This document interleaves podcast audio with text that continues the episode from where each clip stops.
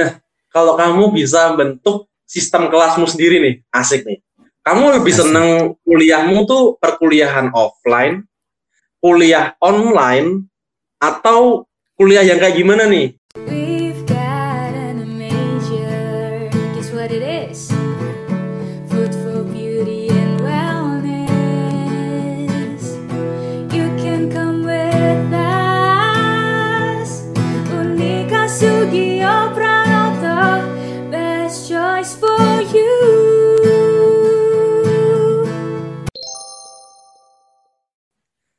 Halo Foodies, kembali lagi ke Foodieland Podcast FTP Unika bersama aku, Gary, mahasiswa teknologi pangan angkatan 2018.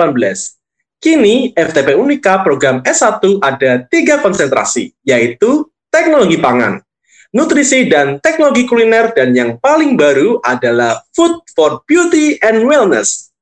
Ya, sekarang kita akan ngobrol bareng Peter. Halo Peter, apa kabar? Halo Kak Geri, baik puji Tuhan. Peter ini salah satu mahasiswa FTP angkatan 2019. Bener ya? Betul, betul. Kok bisa ya? Angkatan 2018 ngobrol sama 2019 dan sama-sama doyan ngomong gitu kan. Aduh, kayaknya tadi ngerocos terus nih. Iya nih, kita kita kita kita sama-sama doyan ngomong, ketemu kayak asik banget nih pasti pembicaraan kita kali ini. Bah, oke, jadi kita akan ngobrolin seputar adaptasi eh, selama pandemi ini kali ya. Nah, Ya, kamu sendiri nih, kamu dulu pertama kali eh, pandemi yang dari pembatasan namanya lockdown sampai ppkm yang saat ini diperpanjang terus, itu eh, gimana perasaanmu? Terus kemudian gimana kamu menyikapi pandemi ini? Apalagi kegiatan jadi online. Gimana tuh? Oke. Em, kalau awal-awal itu semacam eh semasa pandemi ya, itu sebenarnya awalnya tuh kita kaget sih, kayak shock banget, apalagi tiba-tiba pemerintah kayak mengharuskan kita eh, lockdown, nggak boleh ke mana-mana itu jadi, kalau dari aku tuh jadi jadi parno sendiri, mau keluar rumah takut, nanti kalau misalnya kita takutnya kita keluar rumah sedikit terus nanti kita terpapar gitu kan, itu parno banget sih, karena kan masih awal-awal banget ya Yes. gitu. Tapi eh, s- eh, semakin ke depan, semakin ke sini itu udah nggak terlalu parno sih karena kayak aku udah nyadar ternyata memang penting juga namanya menjaga kesehatan dan apalagi di rumah ya karena kan rumah ini kan adalah tempat yang paling aman dan nyaman untuk kita ngelakuin semua aktivitas kita gitu. Ada ada ada kesulitan nggak nih kamu dalam uh, beradaptasi dari kegiatanmu yang biasanya berangkat kuliah gitu kan dan dan cakep Iya. tiba-tiba kamu online gitu kan ada perubahan nggak nih?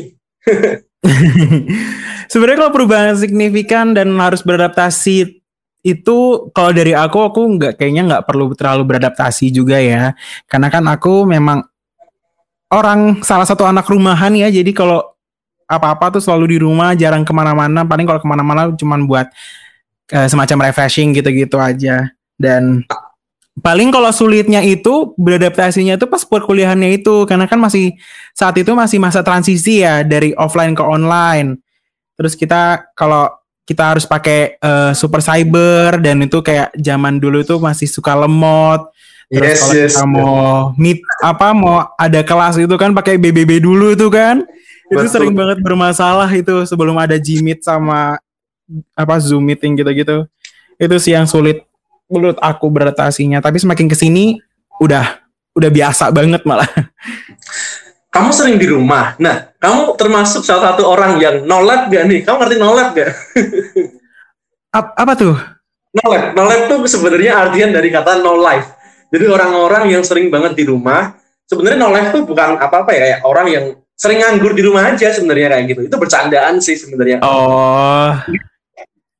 Eh kalau dibilang nolep enggak sih karena kan aku di rumah juga sibuk ya. Kayak Yes. ada aja kegiatan di rumah yang aku lakuin eh selain kayak bantu beres-beres di rumah terus kan aku kayak belajar terus ngerjain sesuatu hal yang menurut aku penting gitu. Aku banyak sih dan sering juga gitu. Keren. Stay home, stay productive. Asik. Anjas. Oke. Nah, kamu ngomongkan dari tadi nih, ada kegiatan produktif. Aku juga sibuk kalau di rumah. Nah, Mm-mm. kamu ngelakuin apa nih? Atau mungkin kamu dapat hobi baru nggak nih yang kamu temukan selama masa pandemi? Oke. Em, kalau bicara baru-baru kemarin itu aku belum ada sih ya kayak kegiatan yang produktif yang gimana gimana karena kan masih transisi. Tapi aku mulai ada kegiatan produktif itu eh, mau masuk semester 3. Hmm. Iya benar semester 3. Itu aku tuh mulai produktifnya tuh aku ngambil program diet. Apa tuh? Duitnya apa? Em, aku ambil program diet dari nggak apa-apa nih eh, spill brand nggak apa-apa nih. Ya mungkin diceritakan tentang apa, mungkin gitu, nggak apa-apa. Oh aku em, Hmm. Eh, itu aku minum susu nutrisi dari situ terus disambi dengan olahraga terus eh, perbanyak makan protein vitamin dan ya nutrisi yang cukup itu sama disambi olahraga yang penting kan gitu Hmm. Nah itu aku berjalan selama satu semester itu di semester 3 tapi setelah semester 3 aku nggak lanjut lagi Kalau boleh tahu, Oh. konsumsi susunya itu sehari berapa kali nih? Apakah sehari tiga kali kayak makan atau kali gimana tuh? Em, konsumsinya itu sehari dua kali pagi sama malam Oh, Jadi pagi itu biasanya jam 7 kalau biasa sebelum kelas kan jam 7 Hmm. terus siangnya baru kita baru makan nasi terus baru malamnya kita minum susu. Jadi sehari itu makan cuma sekali. Wow. Iya. Jadi pengganti nasinya itu si nutrisi susu itu. Hmm, Dan kamu tahan seharian cuma makan sekali. Tahan tahan. Oke. iya. Ya, Makanya selama ya selama aku eh, program ya lumayan lah ber, berapa ya? 4 apa 5 bulan udah turun banyak sih. Hmm, menarik, menarik, menarik. Iya. Oke. Nah, kita ini kan eh, sering banget ngalamin kalau kelas tuh suntuk karena terlalu sering kelas ya gitu kan kelas online gitu-gitu aja ya Iya. kita dengerin Iya. kadang dosen tuh kasihan juga satu arah ngomongnya kadang nggak ada yang jawab Iya, atau betul. respon nah kalau kamu bisa bentuk sistem kelasmu sendiri nih asik nih kamu lebih Asik. seneng kuliahmu tuh perkuliahan offline kuliah online atau kuliah yang kayak gimana nih misalnya nih kalau aku ya aku mungkin mikirnya kayak aku nih kayaknya pengen kuliah offline dan online malahan jadi kayak eh, nanti kita bisa kadang dibagi waktunya antara offline sekian, online sekian, ada jadwal-jadwal gitu loh. Jadi kayak kita Iya, iya. Kayak kita bisa belajar di tempat-tempat lain, misalnya kita bisa belajar di Gunung Ngaran. Kalau nggak salah dulu udah ada Oh. wifi, paling nggak wifi, udah ada sinyalnya di sana. Jadi kayak keren aja gitu. Nanti kita open camp. Selamat pagi bu, gitu kan kayak keren aja gitu. Ada nggak kamu sistem kuliahan atau sistem kelas yang kamu pengen? Oke, kalau kayaknya ini apa ya? Kayaknya semua orang kayak suka. Em- Emang temen ya Ya, ya, tuh kalau aku menurut aku eh, ini sama mungkin kayak Kak Geri ya, offline dan online. Cuman mungkin sistemnya beda. gimana tuh? Em, kalau aku mungkin bisa belajarnya itu bisa dari rumah. Terus eh, kalau offline-nya itu di kampus gitu kan. Kalau mungkin kalau kita offline-nya di luar-luar gitu mungkin kan kayak masih agak risky ya kalau mengingat saat-saat Yes. ini. Ya paling di kampus lah.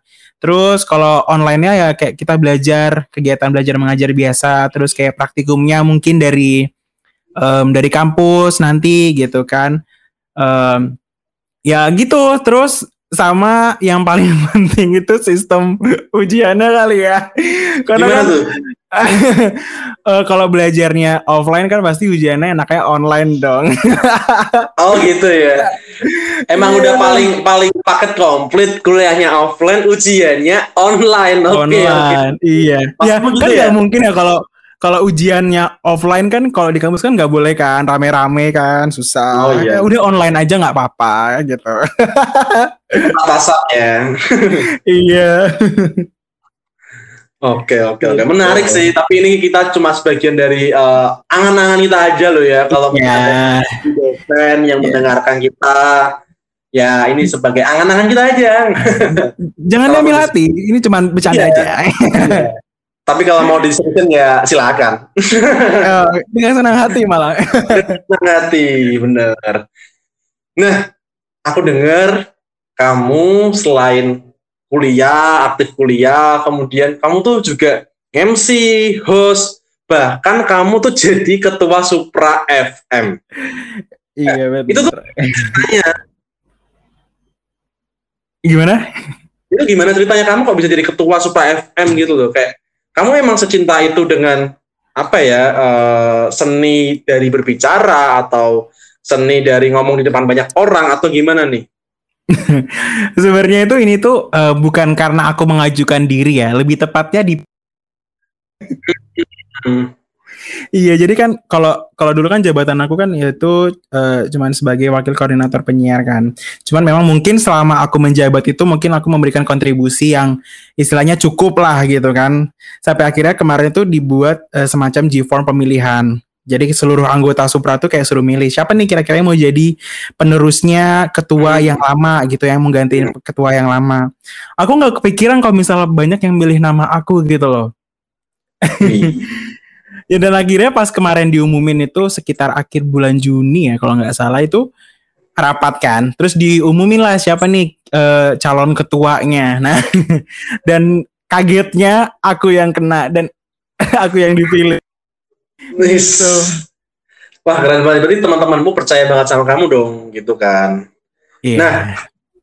Eh, berarti kamu jadi ketua karena eh, teman-temanmu percaya. Nah, aku nggak akan menjawab ini sebagai, eh, aku nggak akan bilang ini kesulitan, tapi aku akan bilang sebagai positif widget, positif vibes gitu kan. Kayak iya betul. ada nggak sih tantangannya dan gimana kamu ngatasinnya? Karena kayak kesulitan tuh, ah, ini bukan kesulitan sih, ini tantangan gitu kan. Gimana Iya. ngatasinnya? Em, kalau dari aku karena jujur ya, aku ini pertama kali sih aku megang sebuah organisasi, sebuah UKM, apalagi yang kayak ini UKM yang besar juga kan se- seuniversitas karena biasanya kan aku kalau jadi ketua itu cuman kayak ketua acara kecil-kecilan gitu kan. Dan pasti semakin besar nama UKM-nya itu semakin besar juga tanggung jawabnya. Dan Betul. apalagi ini memang menjadi hal yang baru banget buat aku. Jadi untuk mengatasi tantangan-tantangan itu ya pertama aku harus banyak belajar sih. Aku harus banyak melihat gimana sih em, kinerja-kinerja dari ketua aku yang sebelumnya gitu. Jadi se- eh, ketika ada suatu masalah aku bisa istilahnya bisa backup dari sekarang gitu loh. Dan, dan memang kalau misalnya ada masalah ke depannya ya aku bisa coba untuk selesaikan dengan baik dan dengan teliti agar Hmm. masalah itu tidak menjadi masalah yang besar. Bahkan mas, bisa jadi masalahnya bisa hilang gitu. Hmm. Iya. Paling dari aku gitu Apa? sih. Keren, keren, keren, keren. Berarti belajar pengalaman. Iya itu penting sih, apalagi Iya. tetap tetap eh, tetap apa ya stay connect sama ketua-ketua yang lalu itu akan memberikan kita manfaat sih apalagi advice dari mereka saran-saran dari mereka itu pasti akan kita butuhkan ya di suatu Iya saat betul. kan. karena mau gimana pun ya udah lebih dulu gitu. Iya, jadi ya kita bisa banyak belajar lah sama dari yang menjabat di sebelumnya. Bisa ngasih saran, minta saran gitu kan. bener-bener oh iya tadi di opening aku sempat sempat sounding sempat bilang kalau eh, kita sama-sama suka ngobrol karena si Peter ini dia kan eh, handle Supra FM gitu sih jadi Iya. buat yang nggak mudeng di awal ini maksudnya apa sih suka-suka ngomong tapi handle eh, tapi kok eh, nggak diceritain selanjutnya nah karena si Peter ini handle eh, sebagai ketua Supra FM gitu nah kalau aku sih aku Iya. paling handle podcast Budiland ya aja Sih, aku nggak jadi ketua podcast Budiland sih aku cuma handle podcast Budiland gitu aja sih Iya, ya sebenarnya sih bukan karena aku handle Super FM ya, cuman emang karena Iya. anaknya suka ngomong ya. Hmm. Iya, gitu. ya bener kita harus uh, memfasilitasi apa yang kita punya kan gitu iya, betul. karena kamu bayangin deh kalau misalkan ternyata bakat atau kemampuanmu ini uh, gitu kamu diamin gitu loh kayak sia-sia nggak sih. Iya, Eh, benar. uh, atau istilahnya mubazir ya mubazir Iya, mubazir. mubazir banget kan gitu. iya dan kasih Tuhan gitu kan mubazir Iya. terus uh, gini kamu itu TP atau NTK sorry aku dari TP. TP. Nah, kadang tuh aku suka lihat teman-teman NTK yang mungkin angkatanku ya kayak dia tuh suka jualan atau open PO makanan gitu kayak mungkin dia tuh mencoba untuk mengaplikasikan eh, kegiatan yang mungkin seharusnya dia lakukan di uh, praktikum di kampus, tapi mereka nggak bisa ngelakuin itu. Akhirnya mereka juga coba buat tetap masak, tetap tetap belajar masak dengan open PO itu. Dan aku senang sih belinya dan karena kita kan nge-support. Nah kalau Iya, kamu bagi kamu nganu nggak pernah mencoba apa ya tetap berusaha melakukan sesuatu, mencoba sesuatu di bidang TP, eh, tapi di rumah gitu. Ada nggak nih hal-hal yang kamu Oh, lakukan? eh, per- pernah. Kalau di bidang Apa TP aku pernah. Kan kemarin sempat kan praktikum praktikum mikrobiologi pengolahan pangan. Itu kan bikin tempe kan. Tempe dari raginya bukan ragi yang udah jadi, kita harus bikin ragi Hmm. dulu. Dan itu kan masih ada sisa ya. Terus aku kayak kalau ada sisa nih ngapain ya? Kalau nggak dipakai sayang. Kalau dibuang kan. Yes. Aku tuh sempat kayak men- mencoba untuk berinovasi sendiri. Mhm. Eh, karena kan sempat kan saat itu kan lagi booming yang namanya mie tempe kan. Oh, mie tempe Iya kan? Yes, yes, yes, yes, yes. Iya. Nanti aku ceritain sesuatu tentang mie tempe ya. Nah itu. Nah itu pas aku ngelihat eh, inovasi baru itu di Instagram kan, wah kayak seru nih kalau misalnya kita coba. Apalagi aku masih ada sisa ragi kan. Mungkin kalau kurang bisa bikin lagi lah. Kayak udah tahu proses-prosesnya. Aku coba bikin nih.